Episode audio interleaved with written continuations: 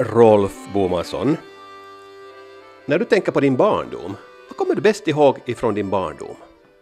Jag kommer ihåg en sak, att jag var på Kinoteatern i Mariehamn och såg en stumfilm från Chaplin, kom jag underfund med senare att det var, för jag kommer ihåg att, att han kokade mat på en känga, ungefär. Det kommer jag ihåg och sen kommer jag ihåg att pappa köpte radio och sen att han hade en motorcykel med sidovagn. Det var ungefär det första. Fick du åka i den där sidovagnen någon gång? Jo, jo, men sen sålde han den. Och köpte en eh, T-Ford. men den hade han inte så länge, sen var vi utan bil. Jag hade en bror som jag var mycket tillsammans med och sen hade jag på andra sidan vägen så hade jag kusin Ole Bomansson. Och vi var många pojkar i byn, var tio stycken. Och eh, nu finns det vad jag vet bara Ole och jag som är kvar av dem. Du är alltså uppvuxen i Kvarnbo Jo. och har gått i skola var då? Två första klasserna så gick jag som vi kallar till småskola och den var i Högtomt. Och sen gick jag i, i Strömma i skola fast vi egentligen skulle ha varit hörigt till Bertby. Men mi- min mamma tyckte inte om lärarinnan. Så därför måste vi cykla sju kilometer till Strömma. Så du cyklar varje dag då fram och tillbaks? Jo, jag cyklar fram och tillbaks. Vinter som sommar? Jo. Ja, ibland var blank is så man kunde ha åkt skridsko eller sparkkälka till skolan. Ja, du är född 1922, så det här måste ha varit någon gång i slutet av 20, början av 30-talet då? Jag började skolan 29. Och sen slutade jag 35. Så det är lång tid. Tyckte du om att gå i skolan? Nå, inte speciellt inte. Det var ju så jobbigt. Jag var eh, ganska ung egentligen när jag började skolan så att det var nog jobbigt. Jag var nog glad när det var slut med skolan sen. Vad hade du för drömmar om att bli när du var yngre? Inga något speciellt. Vad gjorde dina föräldrar? Min pappa var bonde, men de var fem bröder och ingen ville bli bonde. Alla de andra studerade. Och min pappa också gick i realskola i Mariehamn. Han kunde både lite finska och till och med tyska. Hurdan bonde var han då? Han var en kanske inte så praktisk bonde. Inte. Han hade kvarn och så hade han också tillsammans med sin bror såg. Han var alltid duktig till att arbeta men han hade alltid en, om man säger då, dräng förut. Sen fick han ju mig som dräng. Och den här kvarnen, eh, var det en kvarn som drevs av vatten? Den drevs av vatten och sen eh, hade han med motor. Och sen sålde han elektricitet ända till Haraldsby och ända till Högtomt och sen också till Järmunda och Bergön. Och när det gick, eh, ska vi säga med vatten så då behövde han inte motorn igång. Och det startade han redan, vad jag har hört, 1912. Så han var lite av en uppfinnar-Jocke. Ja, intresserad åtminstone. Men hans bror kanske var ännu mer. Han hade verkstad här i Kvarnbo. Och utav första bilarna på Åland. Vad hade han för husdjur då? Vad, hade han kor eller? Han hade kor, ja. Men det var min mamma som var mera intresserad och visste mera med kor än vad han visste. Vad gav mer pengar, korna eller vattenkraften? Det har jag inte en aning om. För han eh, kostade på mycket i kvarnen och inga tror att det var så god inkomst. Det tror jag inte. De tror att jordbruket gav mera. Hur länge höll den igång den här kvarnen sen? Ja, den höll ända tills i början på 50-talet. för Min pappa dog 49. Sen övertog min bror kvarnen. Men han såg att det var ingen lönsamhet. Så han- han startade tillsammans med sin kusin eh, en rörmokarfirma. Så när du då började fundera på att eh, göra någonting av ditt liv, så då var det här jordbruket det mest naturliga? Ja, absolut, jo. Gick du någon utbildning för det? Ja, jag gick i Lantmannaskolan. Ja, jag först folkhögskolan också, men Jag- Jag var inte speciellt intresserad för djur och sånt där, men för, för jordbruket var jag ju intresserad för det. Men hade du haft lust att gå i Lycée till exempel och utbilda dig på det området? Det kan jag inte säga nu så här i efterhand. Jag tror inte att jag ska ha intresse, då åtminstone. Men på den tiden var det ändå inte så enkelt att göra det för att det kostar pengar att gå i Lycée och det var inte så lätt eh, om man bodde på landet. Nej, det nästan gick inte och det var så dåliga tider också. Så det var inte många som hade råd från landsbygden. Jag tänkte efteråt att tre år äldre än mig och tre år yngre så var det bara en, en flicka som gick i Lycée från hela Saltvik. Skulle du säga att det var rent av fattigt på den här tiden på Åland och i Saltvik? Ja, de som var bönder så hade ju, de hade ju bättre åtminstone materiellt. Men pengar fanns det inte på den tiden. Och jag kommer ihåg nu att det fanns sådana som kom och arbetade för, för, bara för maten. Jag kommer ihåg speciellt en pojke som var hemma från Hangö och han väntade på segelfartygen till Australien. Och medan han väntade till att få mönstra på så jobbade han gratis åt min pappa. Så det var inte så lätt. När du började med jordbruket och tog över, vad satsade du på? Ja, jag satsade ju på djur och sånt ända till eh, 74, då slutade jag med djur. Var det kor då? Det var kor det och sen hade jag också eh, spannmål och sånt där som jag sålde. Hade du någon specialodling alls? Nej, jag hade inte. För att jag tyckte aldrig om, när jag var ung så hade pappa betland och jag tyckte inte om det. jag hade hellre djur, sen hade jag ett slag svin och sen hade jag slaktdjur och sen hade jag spannmål. Men prispolitiken var helt olika mot som den är nu. Tyckte du att den här tiden som jordbrukare var en tung tid? Nej, det tycker jag inte att det var. För nu trivdes jag som jordbrukare, det kan, kan jag inte säga annat. Jag vet inte heller vad jag ska bli annars. Kanske jag som alla andra ålänningar blivit sjöman eller något. Du har inte prövat på sjölivet någonting? Nej. Jag var den enda utav pojkarna som var här i byn som inte varit sjöman. På den tiden var det ju bara, hade du inte jordbruk så får du till sjöss och bli sjöman. Eller också inom affärer, du kunde bli affärsföreståndare eller något sånt, eller lärare. För då fordras det ju inte studenter till bli lärare på den tiden. Du är ju en glad pensionär idag. Men vem är det som har tagit över ditt jordbruk då? Det är min son och hans hustru. De är nog duktigare med djur än vad jag har varit. Säg inte. Ja, ja, så tycker jag. Är du glad över att eh, sonen har tagit över? Ja, det är jag glad över. Det är ju gått i släkten, det jordbruket, så jag är glad över det.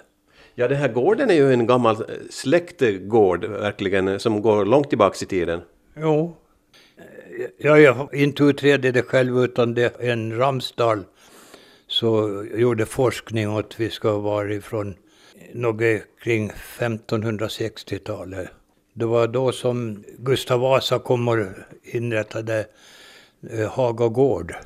Och då fick vi flytta därifrån, eller mina släkt där, och flytta hit till Kvarnbo fick det här stället. Vad är det den heter, den här gården? Det är Johannesberg. Det är två hemman och andra heter Mellangård. Varifrån kommer det här Johannisberg då? Det har jag ingen aning om. Du bor ju ganska nära Saltviks kyrka och ni är grannar med ett stort eh, gravområde. Jo, det, vad jag har hört så ska det vara nästan största på Åland. Söder om vägen här. Har du, 1957 så kom en människa in i ditt liv som eh, du kanske inte hade räknat med. Vad hände då? Ja, hon kom och skulle hjälpa min mamma. Sen blev hon ålänning. Hur gammal var du då? Jag var 34. Och den här människan som kom, hur gammal var hon? Hon var 17 men fyllde snart 18. Och vad hette hon? Eh, Heidi kallar vi henne till, men Adelheid heter hon egentligen. Och varifrån dök den här människan upp? Ja, hon kommer från Tyskland. Och varför kom hon hit? Ja, hon skulle hjälpa min mamma och sen tyckte hon att det var ett äventyr till fara till Finland. Alla hennes skolkompisar for till England men hon tyckte att det var trevligare att fara till Finland. Eh, du var ungkarl då ännu, du hade inte beslutat dig för att gifta dig här i Saltvik med någon tjej då inte? Nej, inga då. Kanske det ska bli sen någon gång. Och så kommer den här Heidi och, och ni blir förälskade? Jo. Sen får jag 58 for jag ner och då förlovade oss. Då får jag ner till hennes hemstad. Som en, var då en mycket trevlig stad. Den heter Bad Pyrmont. Med nyklassicism, vackra hus överallt. Men som inte är så vacker mera. Vad föll du för hos Heidi? Ja, det vet jag inte. jag behövde väl bli gift. Hörde du, du var 34 och hon nästan 18. Det var en ganska stor åldersskillnad. Tänkte du på det, att det skulle vara ett problem eventuellt? Nej, det tänker man väl inte på. I sådana fall, ja, nog, då tyckte jag att jag var gammal. Hon var ung, ung det här, men det har gått bra. Det måste jag ju säga att när man ser dig, du är alltså snart 83 år, så tror man ju inte att det är på det sättet. Det måste vara någonting magiskt med det här att ha en ung fru. Det kan hända. Nu har det väl något speciellt nu. Inom vår släkt har vi många olika nationer. För eh, min eh, moster var gift med från Ryssland och tsartiden och, och sen jag med mm, från Tyskland och, och har en dotter som bor och är gift i England. Heidi, du kom till Åland som 17-åring från Tyskland. Hur kom det sig att du kom på att åka till Åland? Jag slutade realskolan, hade ett halvt år ledigt förrän jag skulle börja yrkesskolan. Och då kom jag genom bekanta till Åland. Jag fick den adressen och hamnade hos min svärmor. Kunde du någon svenska på den tiden? Nej, inte ett inte, men det gick jag bra. Man lärde sig. Vad var ditt första ord när du kom hit? Kommer du ihåg det? Jo, min matmor då presenterade sig som mamma och pekade på Rolf och presenterade honom som Rolf. Och jag hade inget namn på familjen inte, så jag kallade min matmor till mamma och Rolf till Rolf. Och sedan läste jag att de heter Bomansson med ett S. Och det dröjde tre, fyra år förrän jag förstod att endast Bomansson skriver man med ett S och Mattsson eller Karlsson med två S. Så det var lite speciellt? Det var väldigt speciellt, ja. Men det var väl inte så vanligt att eh, en eh, tjej från Mellaneuropa åkte till Finland på den tiden? Det var väl snarast väldigt ovanligt? Ja, det var ju exotiskt och därför får man ju hit. Annars så skulle det väl ha blivit någonting annat mera matnyttigt som engelska språket. Eh, vad hade du för drömmar om att bli då när du växte upp och var tonåring i, i Tyskland? Jag skulle gå i en kemifackskola. Och bli kemist eller? Ja. Men så blev det inte? Nå, jag stannar nu här på Åland och, och måste på något vis lära mig lite grann om jordbruk. Och så lärde du väl dig svenska här också ganska fort antar jag? Jo, det gick naturligtvis. Undan för undan så kommer man på det. I början då var det teckenspråk eller som, vad gäller då? Ja, teckenspråk och sedan ligger jag tyskan nära engelskan och svenskan. Så på något vis så går det alltid att förstå. Nå, när började det liksom eh, blixtra till mellan dig och Rolf då? Ja, det kom undan för undan. Det är, ja, jag kan inte svara på det, det är det inte. Var det någonting speciellt du följde hos Rolf? Eh, det var omgivning, familjen. Eh, jag tyckte att det livet var vettigt och jag trivdes. Med eh, hem och jordbruk och åländsk tänkesätt. Och därför var det givet att jag stannade kvar då. Vad var det som var speciellt med det åländska tänkesättet då? Det var så naturligt alltihopa. Jag kommer från en liten badort som Maniga och Bocka och, och eh, det var naturligtvis också trevligt men här hade du spelrum och jag trivdes jag med jordbruket väldigt mycket. Var det så att människorna inte förställde sig utan man var naturliga på något sätt? Alltså, Ja, det är just det. Omgivning och sen friheten också. Man kunde vara sig själv. Och jag lärde mig väldigt mycket av ålänningar också. Jag var ju så pass ung, jag hade massor att lära mig. Kände du dig accepterad på Åland på den tiden? Helt och hållet med detsamma. Fick du som eh, kompisar här också? Umgicks du mycket med, med bysborna här i Kvarnbo? Alla rörsbekanta blev mina vänner. Vad gjorde man då? Får man på danser eller? Nej, men vi for på kvällarna och hälsade på varandra. Vi hade ingen tv till skillnad på, inga serier. Och sedan kom barnen med i bilden och då var det helt naturligt att barnfamiljerna träffades när vi hade ledigt. Och du blev så småningom då värdinna på Johannesberg. Jo, det, efter giftermålet så blev det så. Min svärmor var glad att trappa ner och så tog den unga generationen över. Var det givande det här att eh, få jobba på ett jordbruk? Ja, visst är det givande. Varje dag är olik den andra och, och jag lärde mig alltså väldigt mycket. Det var både glädje och övervinnande i samma jobb. Hade du någonsin hemlängtan så du kände att du skulle vilja åka ner till Tyskland igen? Säkert i början, det är helt naturligt. Men inte nämnvärt inte. Vi hade ju så mycket här att göra så då fanns det ingen rum att tänka på något annat. När man hör namnet Bomansson så tänker jag automatiskt på gamla människor.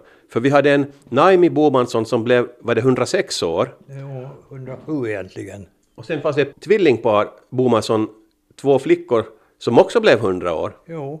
Men det betyder att du har gener som kan göra det också väldigt gammal. Ja, det vet man aldrig. Det kan gå snabbt också. Man är ju glad att man får vara frisk. Jag går alltid ut och går lite och far och simma och sånt. Du har många intressen vet jag och nu tänkte jag vi skulle prata lite om dina intressen. Ett stort intresse det är historia och geografi, eller hur? Jo. Jag har alltid varit intresserad för historia. Fast så mycket forskning är jag inte utan jag är väl mera lat av mig. Men att, jag tycker om att läsa historiska böcker och sånt där. Och just nu har du en stor lunta på ditt eh, bord här som heter Stalin, den röde tsaren och hans hov. Eh, varför läser du just den boken? Jag tycker det är fascinerande att man har ju alltid hört om Stalin och, och, och man får en lite annan bild av Stalin när man läser den där boken. Jag läser ju andra historiska böcker om ryska revolutionen och sånt där. Så, och det, det är intressant. Det är bara lite tjock bok med nästan närmare 700 sidor. Tror du att du kommer att plöja igenom den? ja, det ser jag har över halva. Eh, sen följer du med i dagspressen vet jag och du lyssnar på radio, flitig radiolyssnare. Jo, jag tror jag lyssnar mera på radio än tv. Och Ålands radio och sen brukar jag på P1 från Sverige. Och sen ifrån Finlands på svenska. Va- Varför är du angelägen om att lyssna på radio? Därför att man behöver inte titta då på... Jag tycker att jag får mer information från radio än ifrån tv. Att det inte är någon bild. Vad är det för information som du är ute efter? Ja, mm, historiskt och ekonomiskt allmänt. Just med P1 ifrån Sverige. Det tycker jag är intressant. Du vill alltså vara informerad om vad som händer ute i världen? Ja, i allra högsta grad, ja. Har du alltid varit det? Ja, jag tror det och sen är det kanske från mitt föräldrahem. För det kommer jag ihåg att när kriget bröt ut så då bytte pappa min radio för att han ville också höra på svenska från England, från BBC. Så att det är väl också hemifrån. Sen vet jag att du har rest väldigt mycket med din fru. Jo, det har jag rest. Nu när jag blev pensionerad.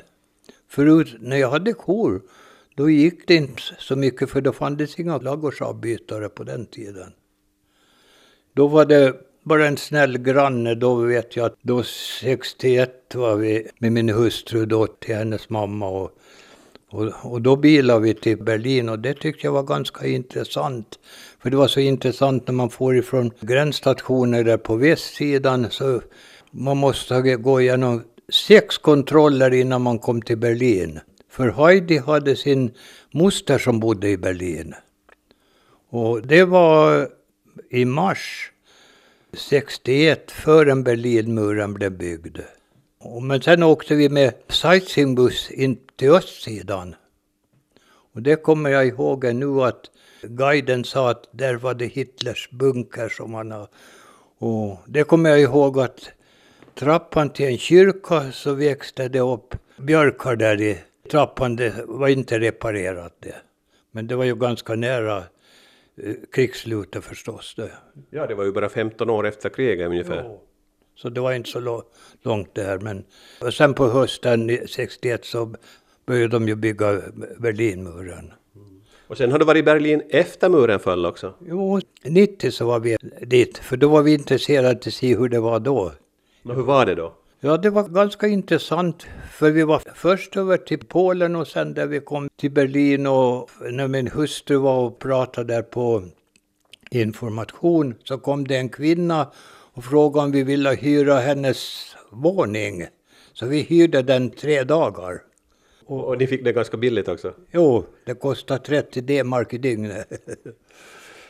På östsidan fanns det bara ett storhotell som då ska kosta 200 D-mark ungefär. Det var förrän de fick D-marken till Östtyskland. Men mellan de här två resorna har du gjort många andra. Du, ni var bland annat och bilade ända till Jugoslavien. Jo, det var 1988. Då bilade vi dit ner och, och hyrde en våning i nio dagar, eller en lägenhet menar jag. Mm. Vad var det då? Det var Istrien, eller Umag, den där platsen som heter där. Och sen bilade vi upp till Österrike och till eh, Wien. Där bodde vi på eh, en liten stad som hette Baden. Men sen åkte vi buss in till Wien och tittade där. Du gillar att uh, köra bil? Jo, jag tycker om att köra bil. För det, man har någonting att göra det så långsamt till åka buss. Så det, då kan vi stanna när vi vill. Och jag kan ju inga något språk till tal om. Men min hustru klarar sig ju på tyska och sen kan hon också lite på engelska. Så att eh, ja, jag har vi mycket hjälp av henne. Det. Men ni har ju också varit på andra ställen, Grekland och Island och många andra länder. Jo, det har vi varit. Då. Och det, det tycker jag om till resa. Har du räknat hur många länder du har varit i? Nej, det vet jag inte. Men, men jag har inte varit utom Europa. Jag har aldrig varit i Amerika. Det är endast Afrika, det kallas Marocko och sen eh, till Israel. Det enda som varit utom Europa. Men de flesta länder har väl varit i Europa. Och vilket är det vackraste landet i Europa då? Ja, det tycker jag att Österrike är. Nordnorge kommer på andra plats. Varför tycker du om dem då? Jag tycker om Alperna. Det, det, är så vackert där. Och I synnerhet kommer jag ihåg första gången jag bilade där i Österrike. När man körde den från Salzburg ner till södra Österrike. Det går ju motorväg tvärs över Österrike. Och, och det är så otroligt vackert. Ja, hur tycker du att Åland står sig i den här konkurrensen då? Ja, det är så helt olika. Jag tror att som boende och bott hela tiden på Åland så jag tror en utlänning kan bedöma det bättre. Blir man alltså hemmablind om man bor på Åland hela tiden? Mer eller mindre, fast har man varit en tid borta då märker man skönheten på Åland mera. Tycker du det är viktigt det här att resa bort ibland för att sätta värde på det man har hemma? Absolut. Det är viktigt det. Då vet man hur bra det är här på Åland. Vad tycker du annars resandet ger dig? Man ser en annan bild utav allting. Så det är intressant att se det. Och sen tycker jag, när jag farit lite söderut så har jag ju tyckt om att bada och solbada och, och, och sånt var intressant. En sak som du har fått utlopp för nu under det senaste halvåret är simmandet eh, inomhus sen eh, Mariebad öppnades.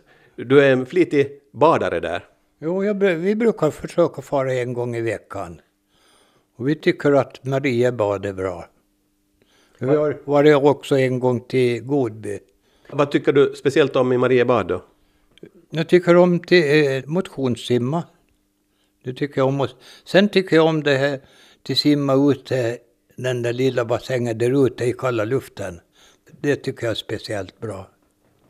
Men Godbybad är också bra. Tycker du det var bra det byggdes två bad på Åland?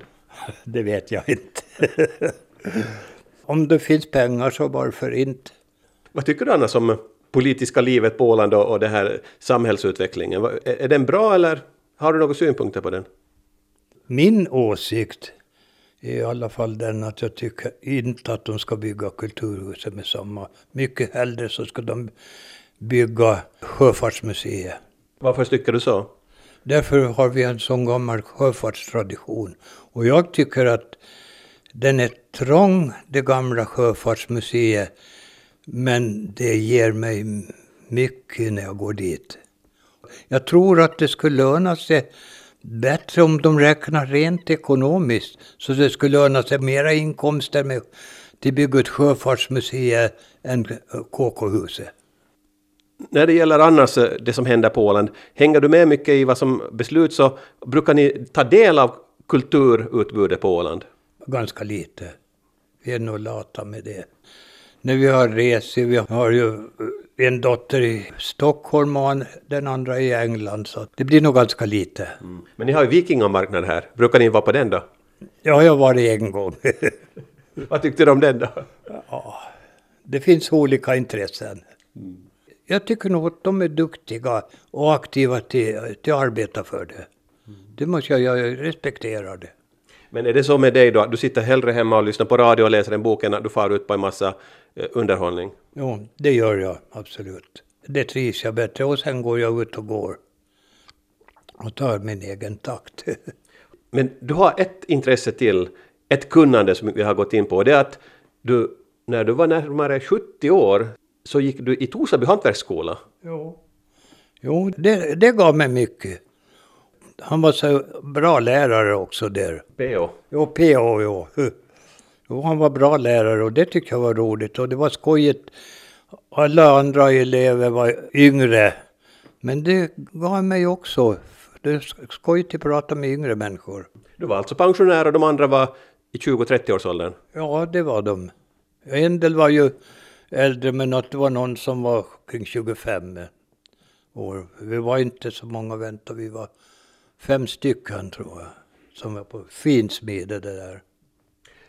Hur kom du på att du skulle ta den här utbildningen? Jag tyckte det var skojigt för Heidi, min hustru, gick tidigare med träslöjd där. Och det tänkte jag att nu är jag pensionär, nu ska jag prova med något annat. Det var intressant just med metallslöjd. Men har du fixat mycket grejer då, sen du gick där och har du mycket saker som du har... Det är inte så mycket, några utav kopparbägare och sånt där. Eller jag har nog där på hyllan tror jag. Så, som jag lagade där. Och sen tror jag det var en sak som jag lagade åt min dotter som bor i Stockholm. Eh, Inte hinner man så mycket, jag var tre månader där. Och, Men det var, jag tyckte det var skojigt och intressant det, det var där. Men det är ändå ovanligt att en eh, äldre farbror börjar gå på en eh, sån här utbildning. Ja, jag vet det. Men jag tror att ungdomar många gånger uppskattar också att de pratar med en äldre. Det tror jag. Det klankas ju alltid på ungdomarna. Det är alltid ungdomar som får bära skulden för en massa saker i samhället. Hur upplever du att din relation till ungdomarna är? Jag har bra relation. Men många gånger beror det på ungdomarna att de saknar vettig sysselsättning. Och då går det snett.